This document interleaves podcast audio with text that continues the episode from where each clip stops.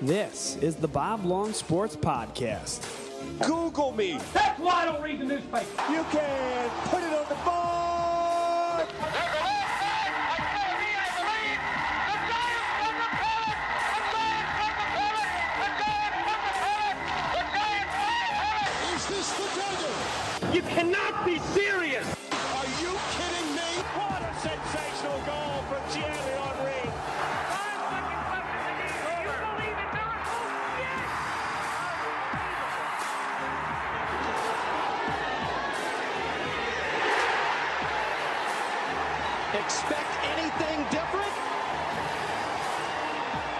And welcome into Newark, New Jersey, the Prudential Center, where Seton Hall plays its basketball. Bob Long and Tom Trainer here alongside for Bob Long sports coverage a villain of Villanova basketball this evening on the road at Seton Hall. And Tom, it's a huge matchup here tonight. The 16 and 2 Wildcats of Villanova.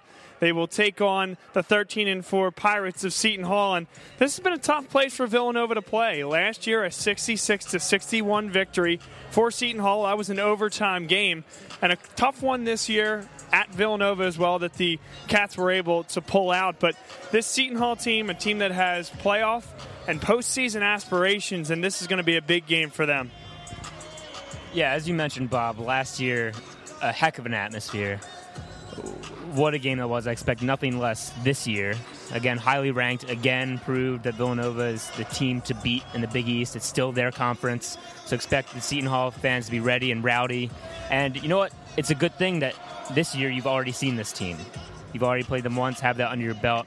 A good, tough win, which last year we were undefeated, didn't know what to expect necessarily, and they punched us in the mouth. Yep, and Villanova had a tough game, like you said, last year. Now, the one guy that hasn't had a tough go of things against this Seton Hall team is Daniel Ochefu, and he's been fighting a, a bruise in his buttocks area, primarily in the tailbone. It was a very hard fall to the ground after a rebound against Marquette a couple couple games back, and so now Daniel had the opportunity to play. He was not 100%, but played against Georgetown in a big victory for this Cats team. We'll get into that in a little bit, but he has scored 24 and 17 in terms of points and rebounds. This was last year here at the Prudential Center, and then this year at the Pavilion, 20 and 18 against this Pirates team. It's a team that has guys in Isaiah Whitehead and lots of guys that should be able to handle a guy like Ochefu down low, and they've been able to handle other big men, but Ochefu brings out his best against this Pirates team. Well, you mentioned Whitehead, you mentioned Angel Delgado. Yep, Yeah. absolutely. He's I mean, those guys, young, very talented, yes, but still young guys, underclassmen. Uh, Daniel, a senior, and for two years now, yes, Villanova lost here last year, but Daniel, like you said, he's he's had his way with with the younger big men from Seton Hall, and he's improved this year. I mean, it's not a surprise that he would continue that success, that sweet little jump shot he's got now in his repertoire just a, a tremendous player he's become for us. Um, the improvement that we've seen the likes of Mouphtaou Yarou, Dante Cunningham, and it's just been impressive to see. And I would expect another big game out of him tonight. Yep, Daniel Ochefu, like we said, playing tonight. He played against Georgetown through that injury, and it will probably be a two-man battle down low to try to guard him. Angel Delgado, you mentioned the first one, and they also go pretty big with through the rest of this lineup. Ishmael Sanogo and Desi Rodriguez add some length in the front court as well. Rodriguez six six and Sanogo is six eight. Derek Gordon has had a nice year so far. He's averaging just under 10 points a game, but really the guy that I mentioned to start off, and if he sees a lot of time on Ochefu, that could be an issue, but that's Isaiah Whitehead, sophomore guard at 6'4, the freshman sensation last year.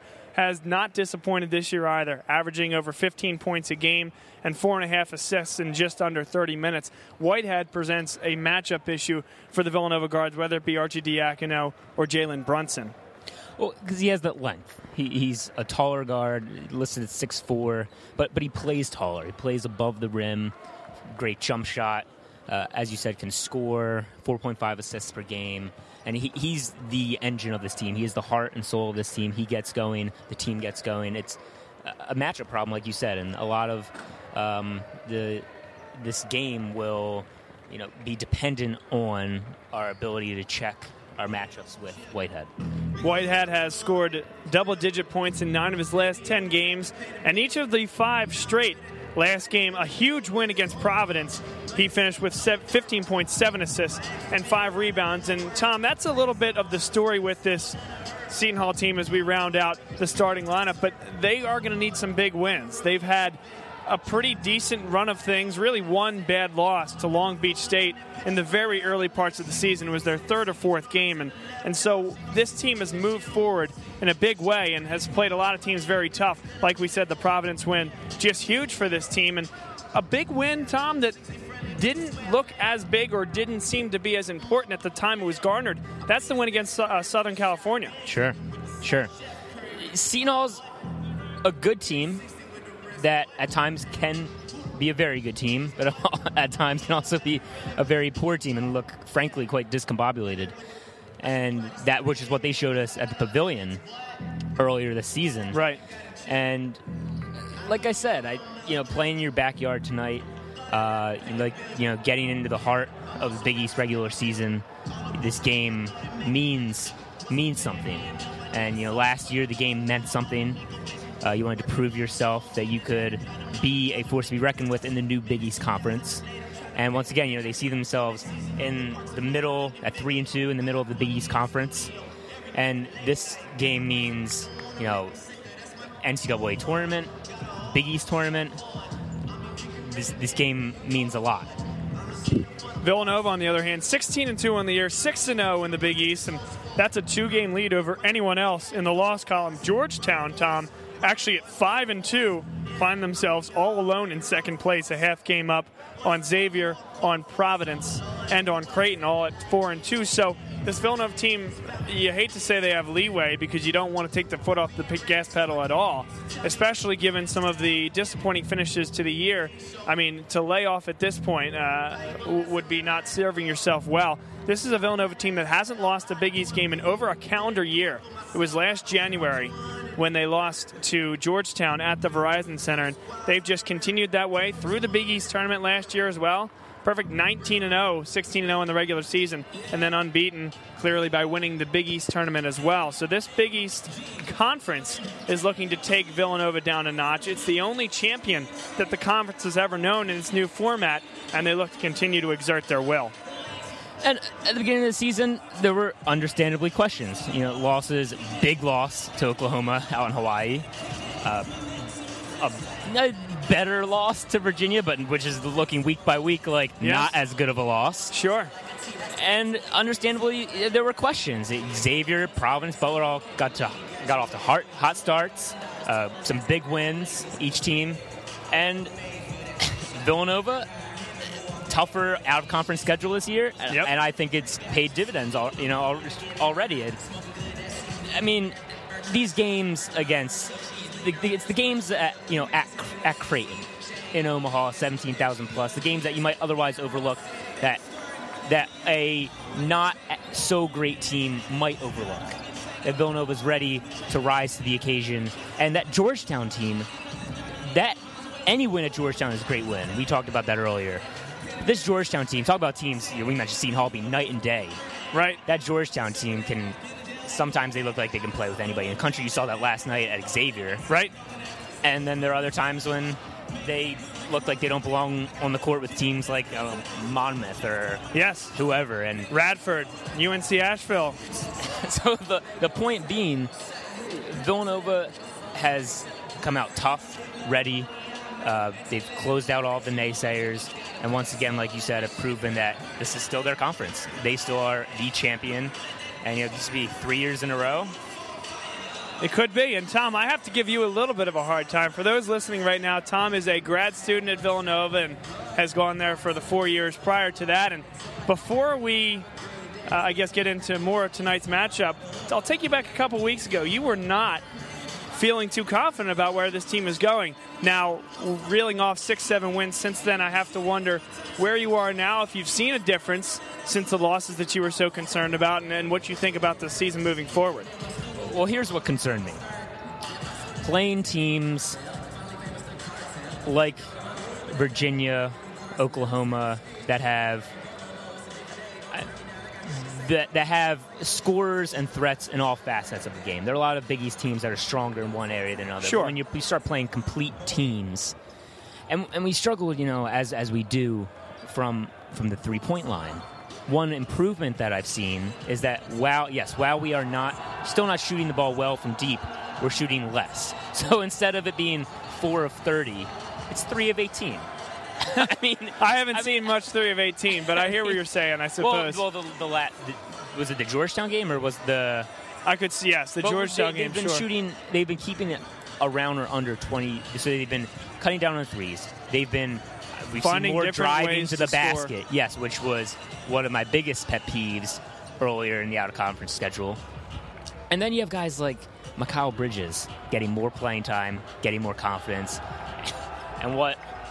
And what a trend, like a tremendous boost of energy he's been to the team. What Right. he brings uh, with that's athleticism, defense, and he's been scoring recently, which as well. Which Yes. is great. Has a nice see. little three point shot, Mikal Bridges.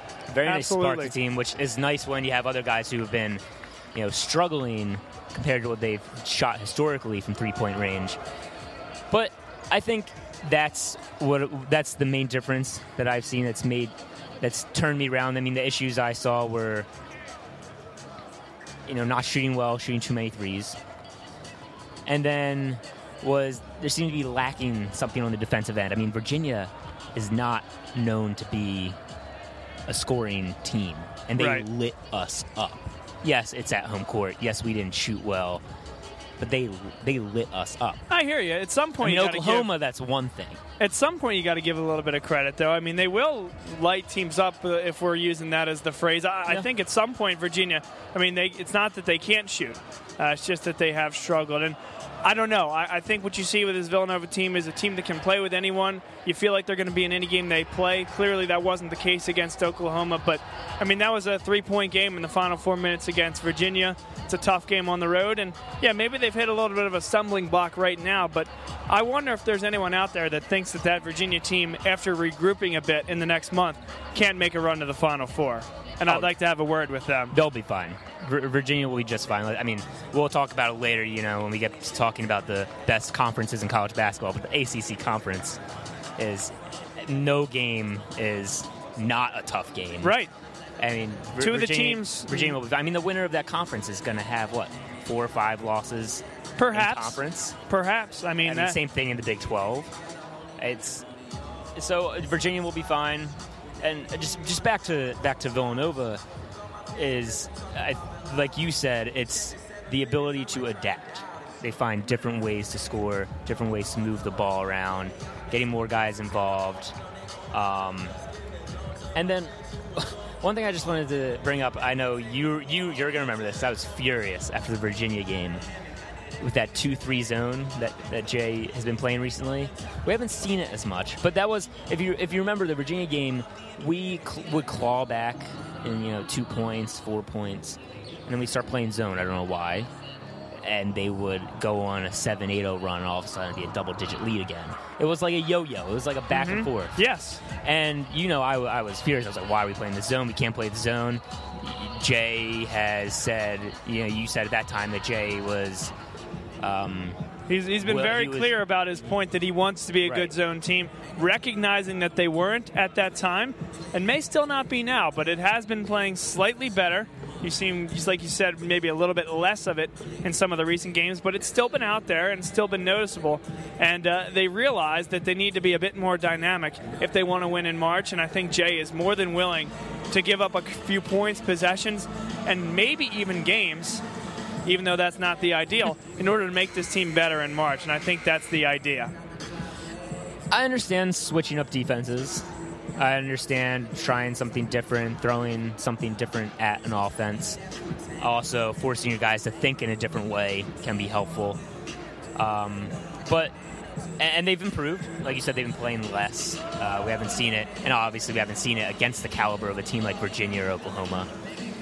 And so, I don't know. Um, it could be a good thing in the end, like you said. Just like playing a tougher out of conference schedule could be a good thing. Learning from our woes at the three point line could be a good thing. But I'm, you are right. I was, at one point in time, I will admit I was very worried. Thought this was going to be more of the same. But they've, uh, they've proved me wrong so far. We are live from the Prudential Center here in Newark, New Jersey. Villanova versus Seton Hall coming up at the top of the hour. Bob Long, Tom Trainer here to bring you the pregame show. Now, Tom, we've had been here before. We were here last year during this very same game, as we mentioned at the top of the broadcast. Let's get your feedback here and your thoughts because on the, the great thing known as radio, unfortunately, there is not a visual here. But what would RB listeners be seeing if they were here at this game right now? And a reminder that you can see this atmosphere at 9 o'clock on CBS Sports Network. And we'll have everybody's favorite Doug Gottlieb on color. But what do fans that come to an arena like this, what do they see? Maybe you're on, uh, on in the car on the way here right now listening to us. What can people expect from this type of atmosphere, Tom? It's unique. It's, a, it's definitely a very unique atmosphere. As we see the, the students starting to, student section looks about half full at this point. Have some lobsters in the front row, which we were fortunate enough to Yes. walk in with. So they look like they're excited for One, the game. one of them lost their ticket, so thankfully I think he must He have did. I think it was in back. his tail. Yes. think- yeah, and uh, Crabs don't leave men behind, okay? I'd it's say very a, important. A unique environment. Oh, they they've we talked about this last year. They Seton Hall does something very interesting. So they play in the Prudential Center where New Jersey Devils play.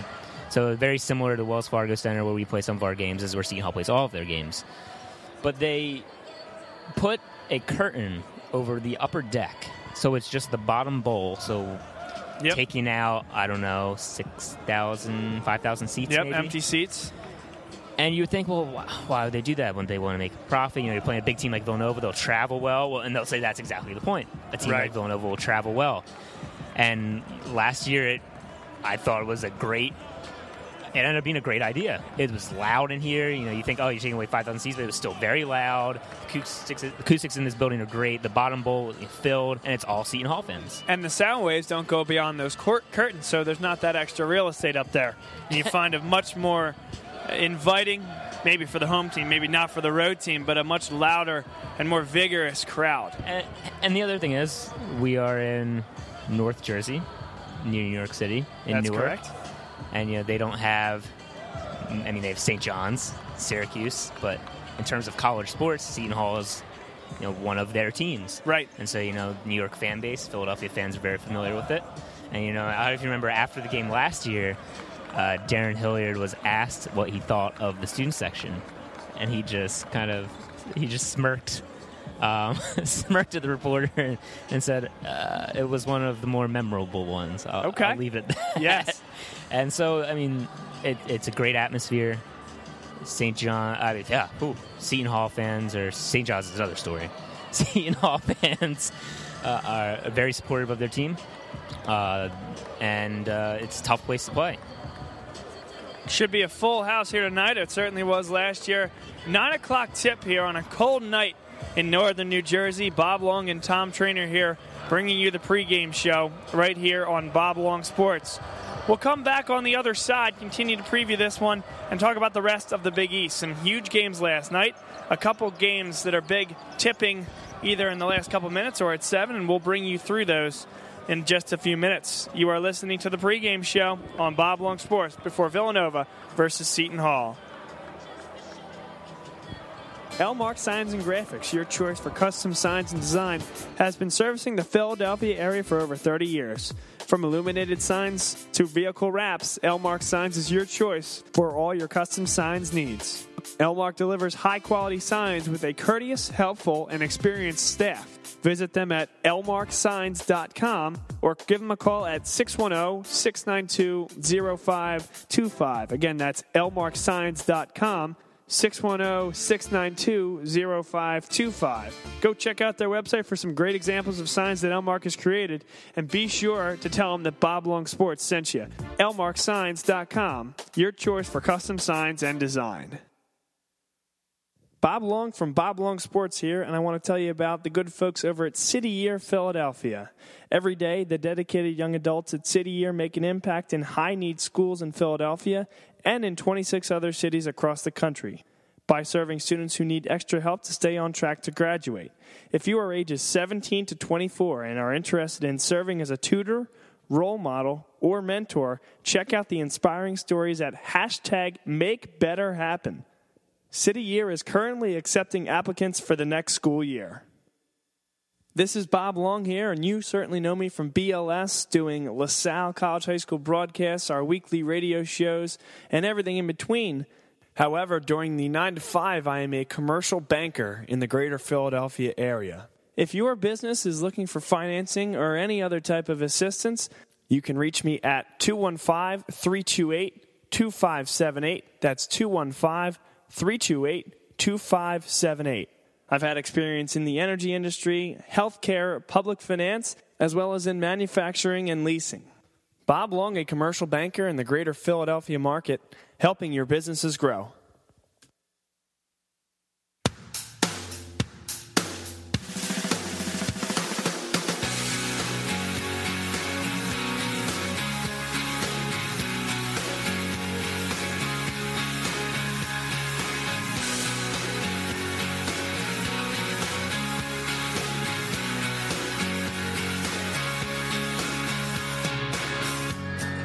Welcome back to the Prudential Center in Newark, New Jersey. Bob Long, Tom Trainer here to bring you the pregame show before Villanova against Seton Hall. A big time Big East matchup here in about the middle part of the regular season. And Tom, this game, like we said, big for both teams, and we'll see what each team is able to bring to the table.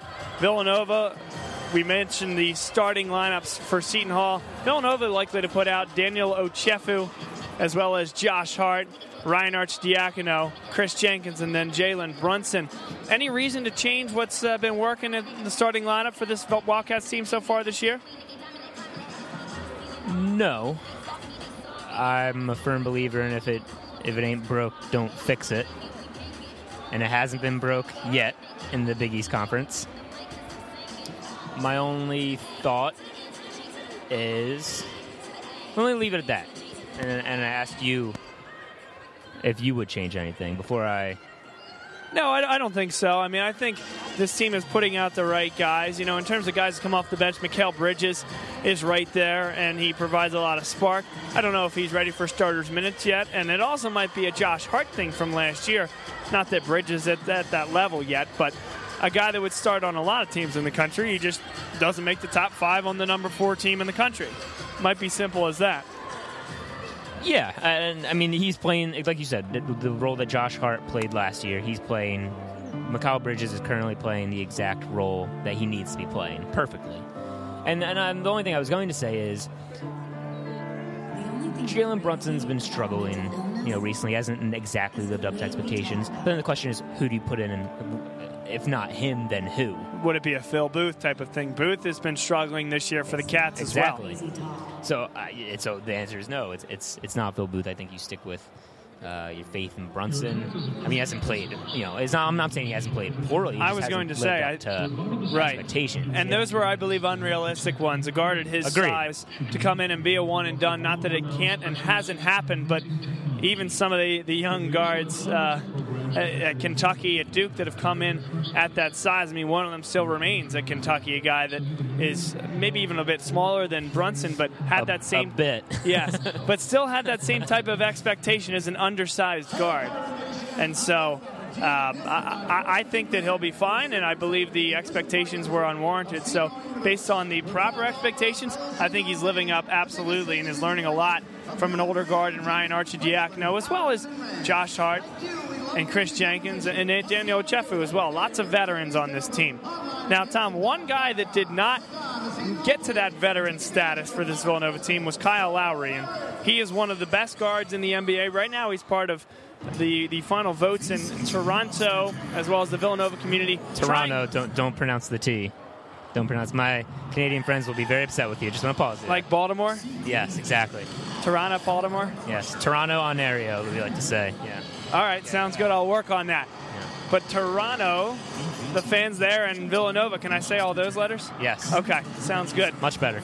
Trying to make his way into the All Star game, trying to elicit votes and trying to get him there. Tom, a very deserving player. Clearly, not just because of our Villanova um, coverage here and the fact that, that we know the program well, but an unbelievable guard can put up 20 and 10 any given night.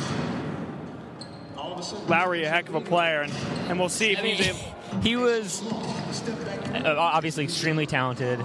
And beyond his years. If you go back and watch footage of you know, any time Villanova was in a big game and needed needed something from somewhere, he was the guy. Yeah. And that and that was you know and, and J- Jalen will learn. He's coach's son, and he's and, he's shown the humility to be willing to learn. Sure, sure, and I think Rick Brunson has been a very good uh, impact in terms of that. I mean, there are sons of coaches, and then that father coach may not want him to necessarily get that type of direction, or may continue to interact because that's what he's done his whole son's life. I, I think Rick Brunson is in a different mold. He very much trusts this Villanova program. I mean, he had the opportunity to go to coach his son at Temple. If that's really what he and Jalen wanted, he decided against it, sent him to Villanova, thought there would be a better opportunity, and, and that's where he sits right now, growing as a player. But but back to Kyle Lowry, Tom. There was a story this week, an interview with DeMar DeRozan, who, as you guys may remember, went to the University of Southern California only for a year,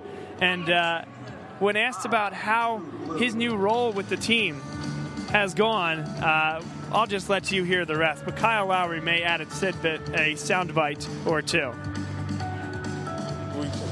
I'm trying to walk out of here one and one and three. Honestly, You played three games? this will be our, my third game here. One and two.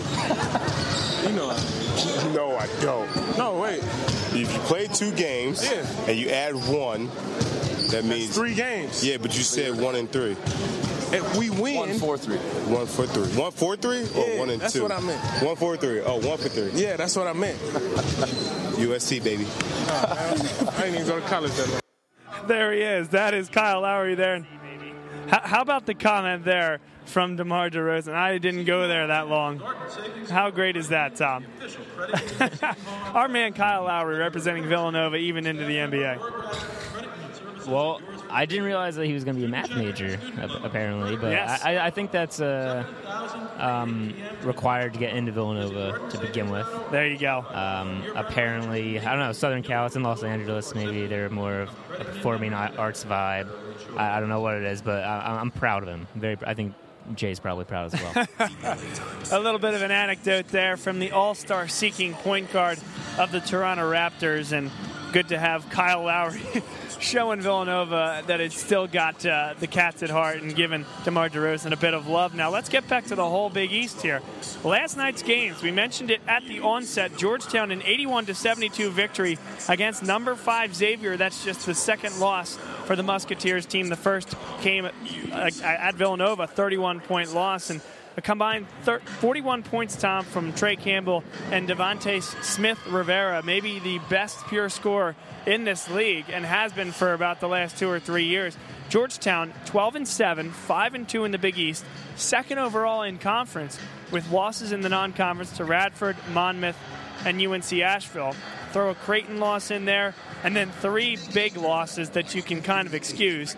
Uh, two of them very close, and you could even say the third against this weekend uh, against Nova this weekend was tough. But Maryland a four-point game, Duke a buzzer beating three just went awry, and then Villanova a five-point defeat, one that was very close in the last minute of the game. So, I mean, this Georgetown team tough to figure out, but if they can continue to play well and play the way they have against Nova, Maryland, and Duke, as opposed to what we saw against Radford, Monmouth, and UNC Asheville. I think this is a team that finds its way into the tournament. Lots of opportunities to win big games in the stretch down, uh, especially in this conference. well, and there's no question a team like Georgetown, the talent's there. The talent's always going to be there at Georgetown. So they obviously are capable, more than capable, but a team like Georgetown being a question mark, yeah, it's frustrating for John Thompson III, but it's also scary for an opponent of Georgetown. It's you don't know what you're going to get. I'd rather we've talked about this before. I'd rather know you know that Georgetown's a bad team or that Georgetown is a good team rather than be, being a toss up. Well, I'm going to get you know a team that's playing like they're the best team in the conference or a team that's playing like they don't belong in the conference. Right. Yep, no doubt about it. And this Georgetown team, like we said, 12 and 7, that win against number 5 Xavier, just huge. Add that to the Syracuse win, which starts to look better and better as they took down a Duke team that all of a sudden is struggling. 500 in the ACC.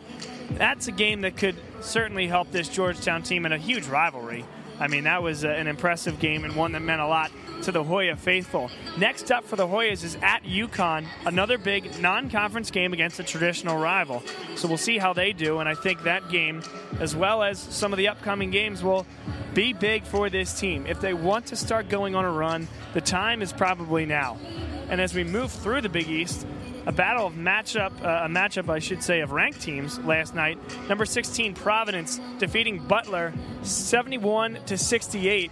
Kris Dunn with 21, Ben Bentil all of a sudden emerging as, as quite the draft prospect. He had 20 and 7. But let me let me start with Butler because Butler. Uh, two things about Butler. One, a team I feel bad for. Keep getting tough break after tough break. Two, not worried about them at all. They will be they will be fine. I think they will still prove to be a very tough team to beat come tournament time. Like they proved last year, they were they were tough out Yep. certainly. And then Providence, coming off of two tough losses at home, and then sur- you know surviving a scare from a very good Butler team. I mean, eh, Kris Dunn. He's you mentioned Bentil. He's he's as you said. He's certainly improved his draft stock. Looks Yep. like quite the NBA player. And Kris Dunn just continues to get it over, get it get it done. Buddy Hield, Ben Simmons, Yeah. Kris Dunn, in any order you want. The Chris three Dunn's best the best point guard in the country. In the country. He is. That, Yep. that pass he made last night to Bentil, uh, driving the lane and finding Bentil with one hand that you know really not sealed the game, but gave gave Providence the edge they needed with you know not much time remaining, and then the bank was open on the three ball at the end, and I don't know after hours. Late hour, Yeah, absolutely. must have been making a withdrawal at the ATM, but they're a heck of a team. And you know, obviously, we haven't played them yet. Uh, play them this Saturday, Yep. uh, which should be a great game as Seton Hall comes onto the court. Um, but yeah, the Big East just a lot of teams that make you scratch your head at points, like Providence did, you know, prior to last night. They're, they've lost two of their last Yeah. four, Tom, both of them at home against Marquette and then Seton Hall. Two very tough teams. Don't make any mistake about it. Villanova struggled with Marquette at home before pulling away late. And then Seton Hall, tough matchup. We'll see just how tough tonight, but I think they're going to bring it. So, tough games, yes. So the 16 3 record is certainly deserved. Next games for Providence, you mentioned at Villanova. Then they go back to the Dunkin' Donuts Center. They'll play Xavier, and then they go on the road to play Georgetown. So this three-game stretch, I think, will tell you a lot about this Providence team and how much 16 and three really says about them, and whether that 16 and three turns into a 19 and three or an 18 and four, or if they end up at 16 and six. Whole different story. and this this weekend uh, Saturday at Villanova will be is a great opportunity for them. Not only is Villanova, you know, number 14 in the country, the team to beat in the Big East, but it's Villanova's first game at the Wells Fargo Center, which yeah, Villanova very difficult to beat at the Pavilion. Everybody knows that. Providence is lucky that they don't have the same fate as Xavier and get to play Sure. Villanova at the Wells Fargo Center, you know, for the first game of the Wells Fargo Center this season, which, you know, Wells Fargo games for Villanova have sometimes been a bit of a handicap. They Yep. it creates more of a neutral court environment. Obviously, it's not your home court. And so I think this is a great opportunity for Providence, big arena that Wildcats aren't used to. And I think that this is the opportunity that Providence needs to, again, say, hey, look, we're still here, and we think we're still the best team in the Big East.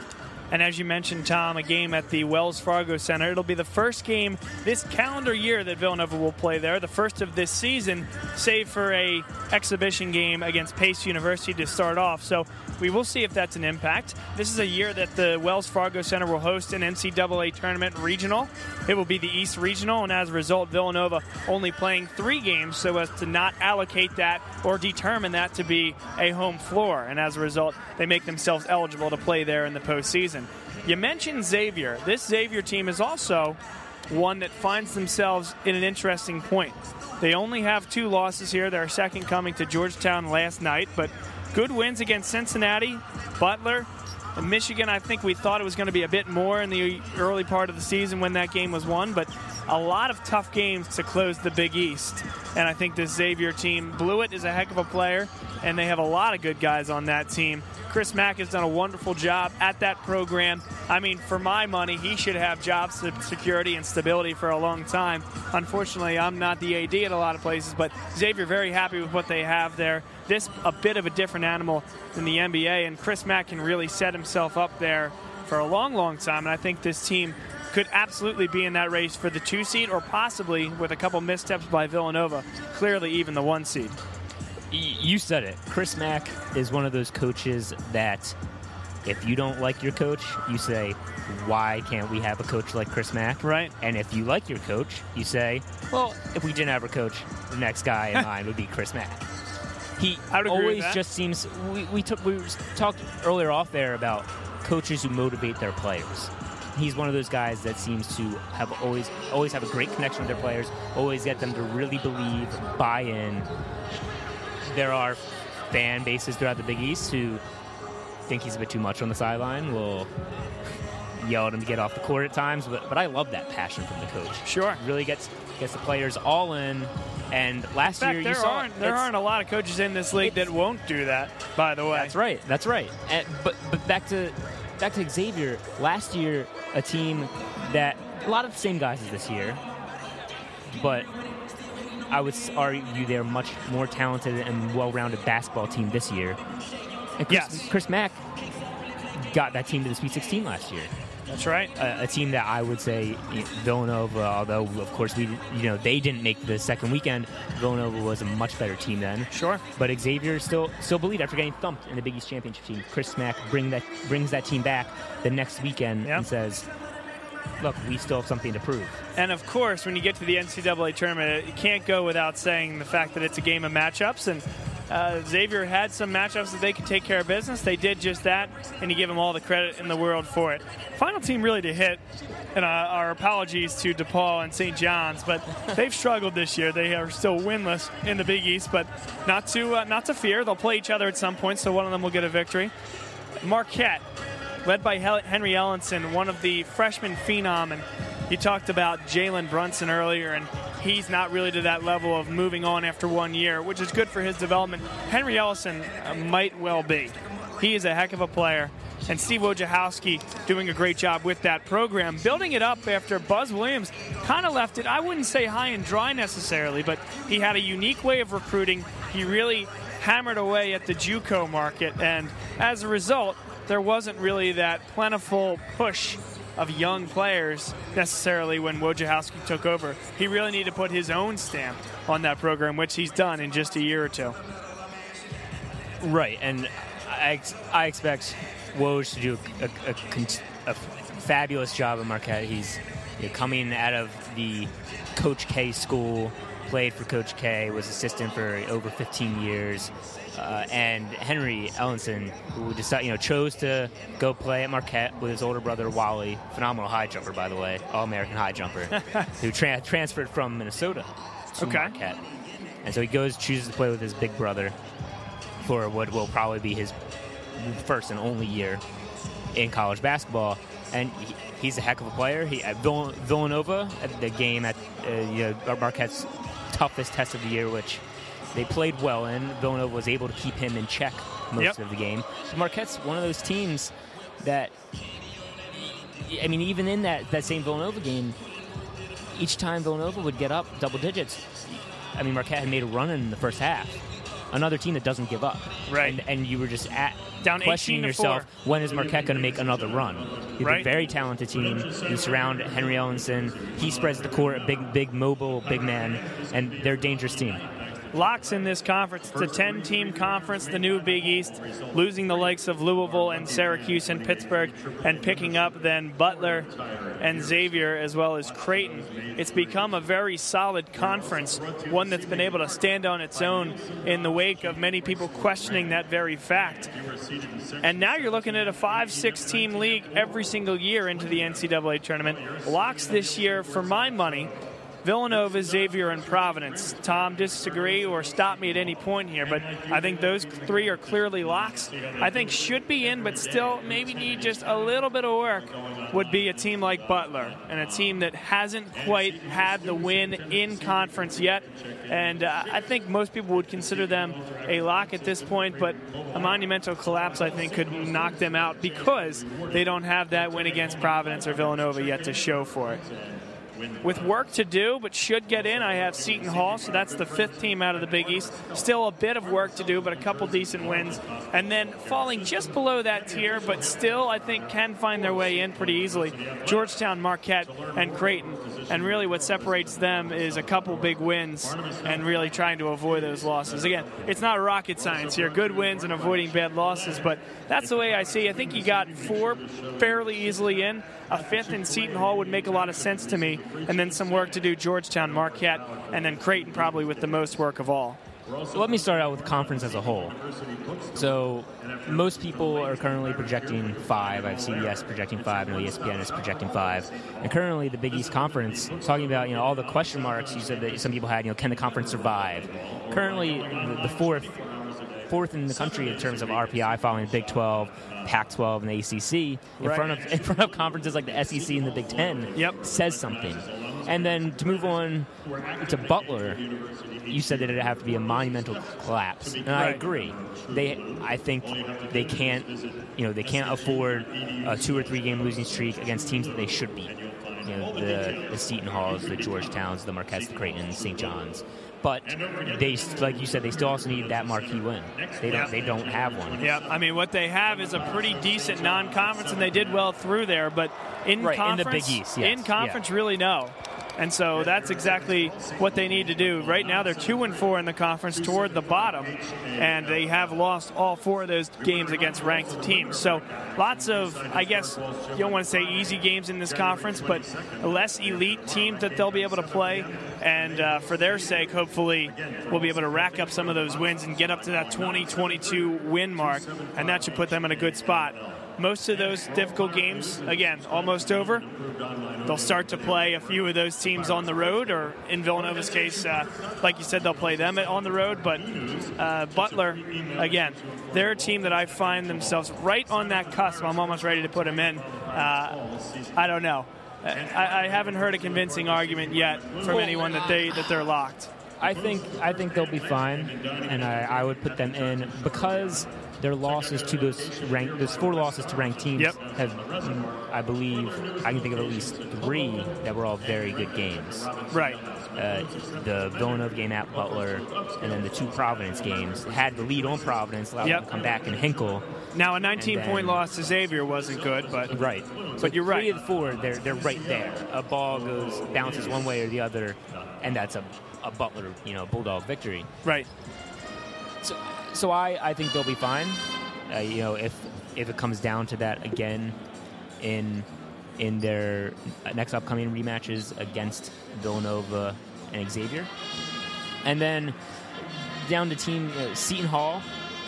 I think they're a team that similarly, but more so, they might need one or two or three marquee wins. And tonight's Okay, a great three. night, tonight's a great opportunity. 13 and 4, Tom. Well, and that's with the caveat that they beat the teams that they should beat. Right. They don't have a slip up at a DePaul, at a Creighton. And then Georgetown and Marquette, in my mind, are teams that need to go. They obviously, they don't need to run the table, but need to go pretty darn Mm-hmm. close. You get two or three losses each year where you say, ah, gosh, that one shouldn't have happened if you're a bubble team, but they've kind of used up that slack on the rope. Yes. And then they some. they used that up before conference play started. That's exactly right. So they so Georgetown, who's sitting, they put themselves in a great position so far, five and two, second in the Big East Conference. Yep. Great spot, and now you have to keep that momentum going. And Marquette, kind of the opposite, starting off two and four in the conference, and they certainly need you would think would have to almost win out. Yep. Yep. Oh, oh well. Or the East Win out would be a lot, but yeah, you could get a couple wins in the Big East tournament. There was a win against LSU that doesn't look as good. They were routed by Iowa, but by and large, they started to play better out of conference after that shellacking uh, against the Hawkeyes. And you're right, it's a different story than Georgetown. They've struggled a bit more in conference, and they need to do some work in the second half of the conference schedule in order to get themselves in that discussion. We'll take a break here. It's 8:44, and just a few minutes until we get the national anthem. About 15 minutes for us still here on the air. You're listening to the BLS pregame show as we prepare for Villanova against Seton Hall from the Prudential Center. We'll be right back. Elmark Signs and Graphics, your choice for custom signs and design, has been servicing the Philadelphia area for over 30 years. From illuminated signs to vehicle wraps, Elmark Signs is your choice for all your custom signs needs. Elmark delivers high quality signs with a courteous, helpful, and experienced staff. Visit them at elmarksigns.com or give them a call at 610 692 0525. Again, that's elmarksigns.com. 610 692 0525. Go check out their website for some great examples of signs that Elmark has created, and be sure to tell them that Bob Long Sports sent you. elmarksigns.com, your choice for custom signs and design. Bob Long from Bob Long Sports here, and I want to tell you about the good folks over at City Year Philadelphia. Every day, the dedicated young adults at City Year make an impact in high need schools in Philadelphia and in 26 other cities across the country by serving students who need extra help to stay on track to graduate. If you are ages 17 to 24 and are interested in serving as a tutor, role model, or mentor, check out the inspiring stories at hashtag Make Better Happen. City Year is currently accepting applicants for the next school year.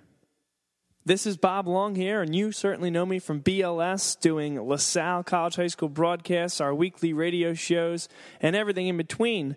However, during the 9 to 5, I am a commercial banker in the greater Philadelphia area. If your business is looking for financing or any other type of assistance, you can reach me at 215 328 2578. That's 215 328 2578. I've had experience in the energy industry, healthcare, public finance, as well as in manufacturing and leasing. Bob Long, a commercial banker in the greater Philadelphia market, helping your businesses grow.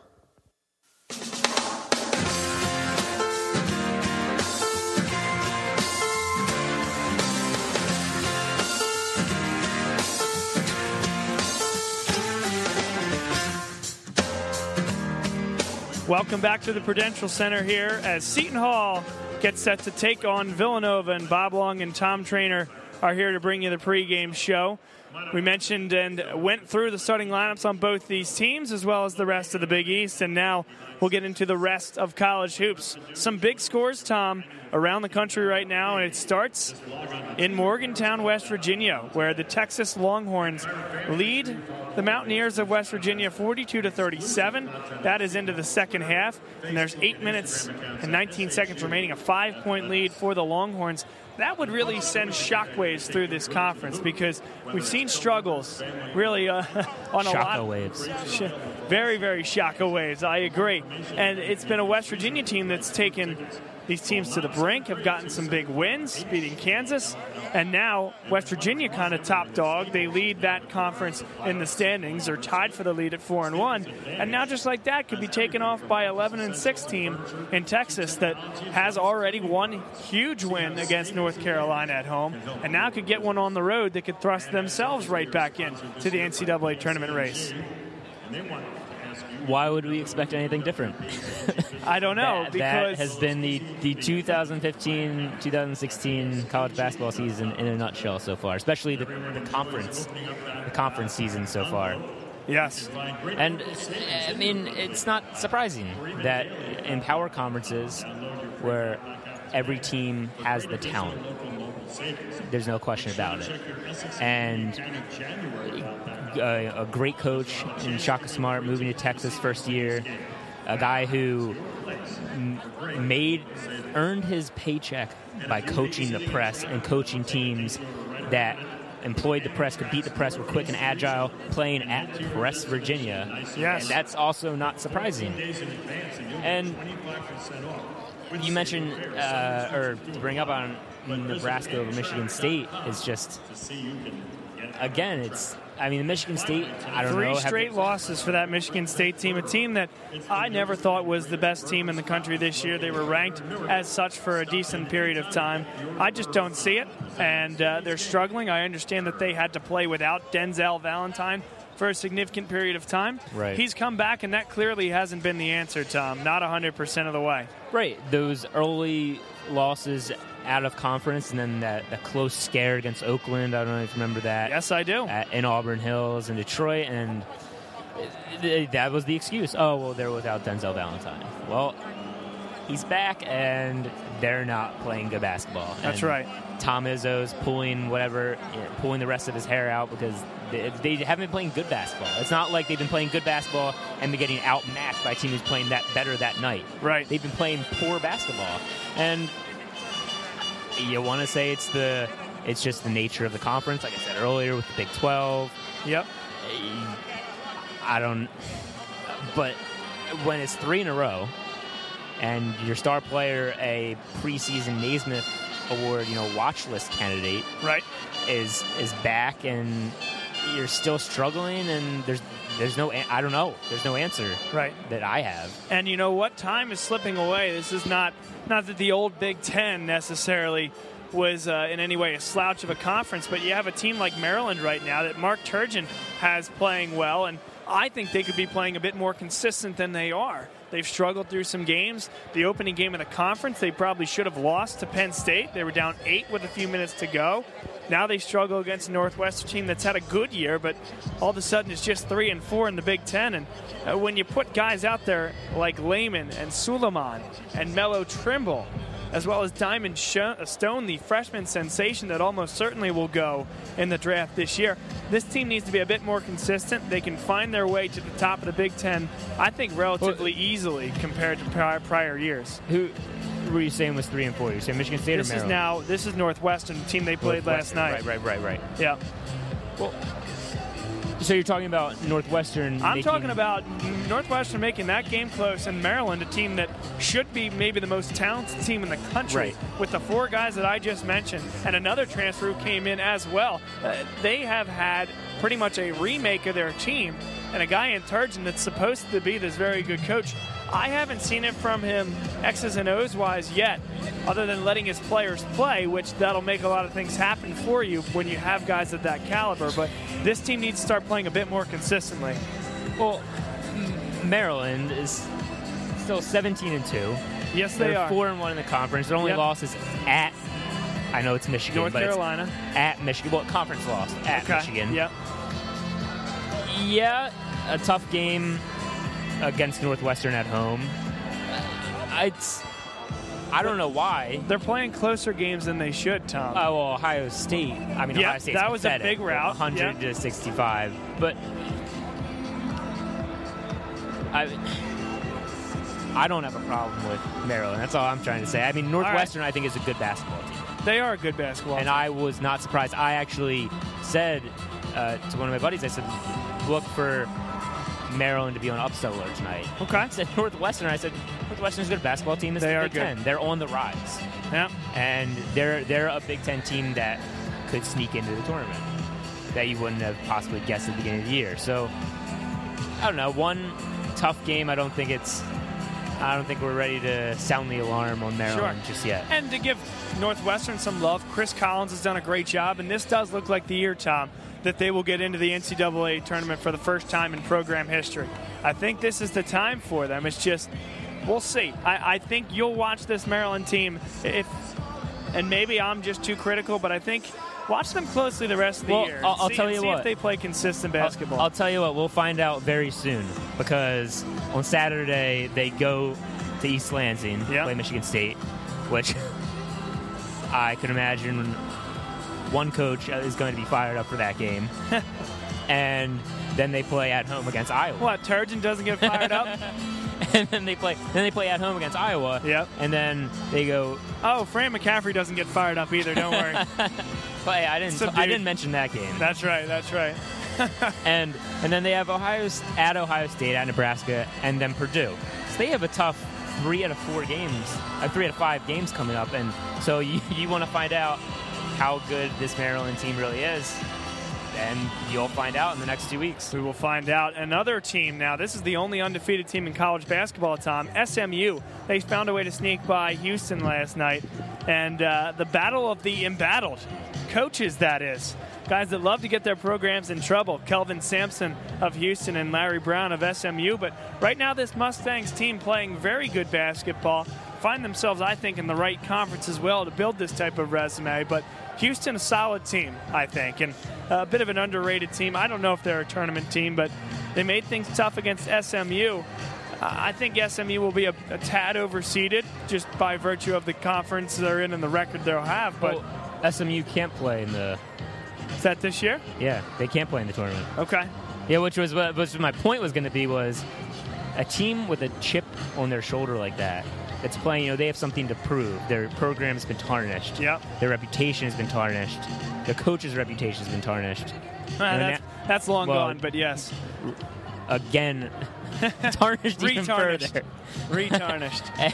And We're on a retarnishing I don't think I don't. spree. Yes, I don't think any amount of polisher is gonna fix the. Anyway, it, they're a team that's playing with something to prove.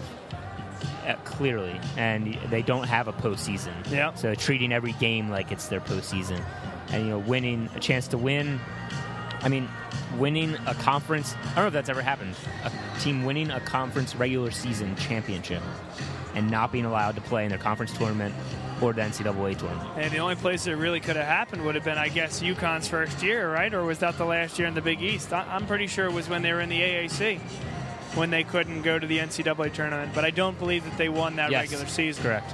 And then the next year, speaking of chips on your shoulder, uh, Shabazz Napier comes out and says, Sure. you know, "Hungry Huskies, they win a national championship." That's so There's something to be said for teams playing for something more than what's there on the surface. And out come the Villanova Wildcats here at the Prudential Center. This is the pregame show before Villanova against Seton Hall in what should be a rowdy Prudential Center, the home of the Seton Hall Pirates. Bob Long and Tom Trainer alongside. About six minutes and change until we get the first horn of the night, and that buzzer will start the national anthem sequence, the starting lineups, and we'll be with you through that point, at which point we'll log off the air and send you off to Ryan Fannon and Whitey Rigsby on the Villanova Radio Network. But Tom, let's go through quickly these conferences here. We mentioned and teased at the beginning of the show uh, a discussion on what each conference brings to the table. There are some deep conferences out there right now, and I think the Big 12 has maybe made the biggest statement of any conference this season for the last 15 years, that title has gone through Lawrence, Kansas, and only Lawrence, Kansas. This year, you see West Virginia right there in that discussion, not an original Big 12 team, and then Oklahoma, a team that has been good but not a great basketball program until what Lon Kruger has done down there in Norman. Your thoughts on what's the best conference? Maybe not what's taken the biggest step or made the biggest splash, or maybe that's the same answer. Well, the team that's been the conference has been the most entertaining, hands down, the Big 12. I would agree. The best conference, I'm inclined to say the Big 12. And You have two teams ranked, you know, one and one in the coaches poll and the, in the AP poll, and now and then you have other teams knocking them off and quickly moving up the rankings. And you know, an Iowa State team that had fallen, redeeming itself against Oklahoma the other night, uh, as saying, you know, we haven't gone anywhere. And then you have teams like, I mean, Kansas has been playing. I mean, that was a bad basketball game. I don't know if you saw that game against Oklahoma State last night. Right. But Kansas, they didn't even look like they wanted to be A there. rout They didn't Stillwater. Like, they didn't look like they wanted to be there. They, I don't know. They looked tired. They didn't like their meal at their hotel, or they just didn't want to be on the court. And uh, so I don't, I don't know if it's, it's if that's a testament to the strength of the conference last night or Kansas themselves. But Big 12, very good conference. Next conference I moved to immediately, as always, the ACC. Uh, you know, North Carolina. As always, as of three or four years ago. Right? Yes. Well, it used to be Big East right, right. Pre pre breakup. Yes. I mean, there were there were those who would argue even back then that ACC was better conference. I was always faithful. You know, always thought the Big East was Faithful. was the better conference. This isn't a faithful. maybe maybe maybe logical is the better is the better word for it. That's what I thought you said. Yes. But anyway, it seems like Clemson, who you know have all of a sudden you know coming out of that a conference schedule, people wouldn't have thought this Clemson team and that was seven and five, and all of a sudden they're Right. they're running through yeah, the top tier of the ACC. And again, the ACC is a very deep league. I mean, you have Virginia sitting in the middle of the pack now, at three and three, a Virginia team who Right. have made teams look silly during you know the out of conference play. And then you move out west to the Pac-12, a conference that I never stay up late enough to watch, so I don't I don't follow as well. But maybe you could speak to. Uh, I mean, you, you you know Utah team come out, beat a Duke team out of conference schedule. Um, U- Utah's been very good for a long time here, and, and it's been a, a testament to the program that's been built out there. Jakob Poeltl, a great player, and DeLon Wright last year was just something else for that team. Uh, this program, uh, we mentioned Utah, you know, USC is up there as well. UCLA has gotten some tough losses, I think, but Arizona, a team that's lost three games in or three games total, all of which very, very close within a possession or two. That's a good conference. I relegate that to about fourth. I still put the ACC number one, and the reason I put it over the Big 12 is I think you got nine really, really good teams in the ACC. Yes, out of 15, but versus say seven out of a 10 team Big 12. That's kind of similar to what I see here in the Big East, maybe without the strength at the top. So I, I put the Big 12 down just to peg. They may have the best team in the country. I think Oklahoma is the best team right now in the country, and uh, I'll stick with that, with that. uh, until something tells me differently. But one, we're looking at one of the best teams in the country right here. And so that's a, a feather in the cap in of the, the Big East. throwback road uniforms, I might Yes. add. Yes.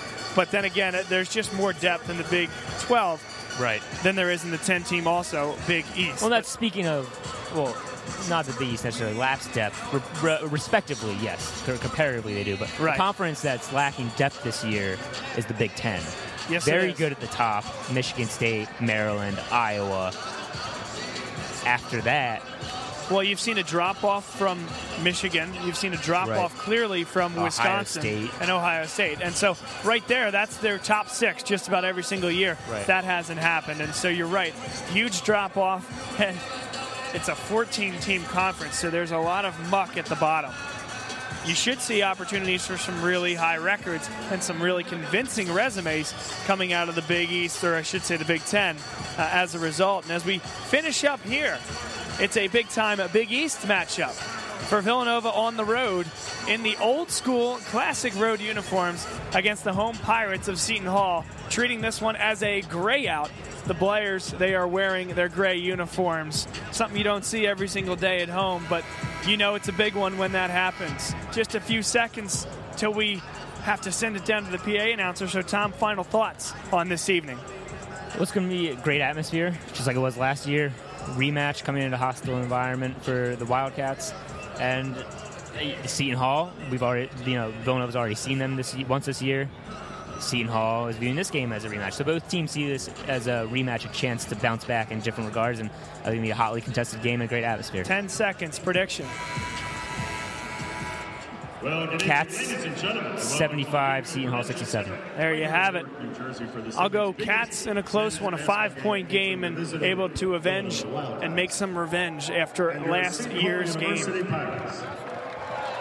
We'll send it down to the PA announcer now for the playing of the national anthem. You have been listening to the BLS pregame show live from Newark, New Jersey, and the Prudential Center. Students unfortunately lost their lives in the tragic Boland Hall dormitory fire. But this tragedy has led to campuses across the country being safer now and better prepared in the event of a fire. To honor the memory of those who were lost as well as the students who were injured, please join us now in observing a moment of silence.